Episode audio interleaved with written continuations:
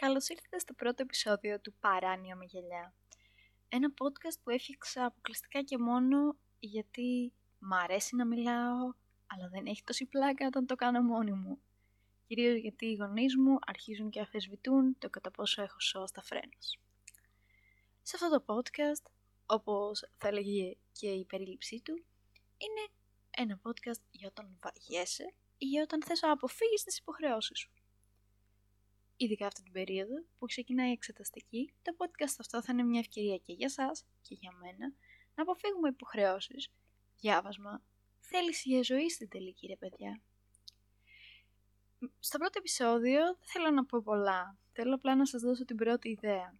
Στο podcast αυτό θα μπορέσω να σας μιλήσω λίγο παραπάνω για θέματα που με αφορούν, όπως η σχολή, οι αγαπημένοι μου καλλιτέχνες, το Village Grass, η ζωή είναι πολύ ωραία, παιδιά μου.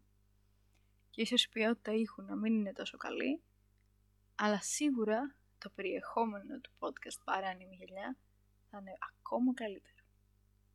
Σας χαιρετώ για αρχή και θα τα πούμε στο δεύτερο επεισόδιο του Παράνιμη Γελιά. Καλή συνέχεια!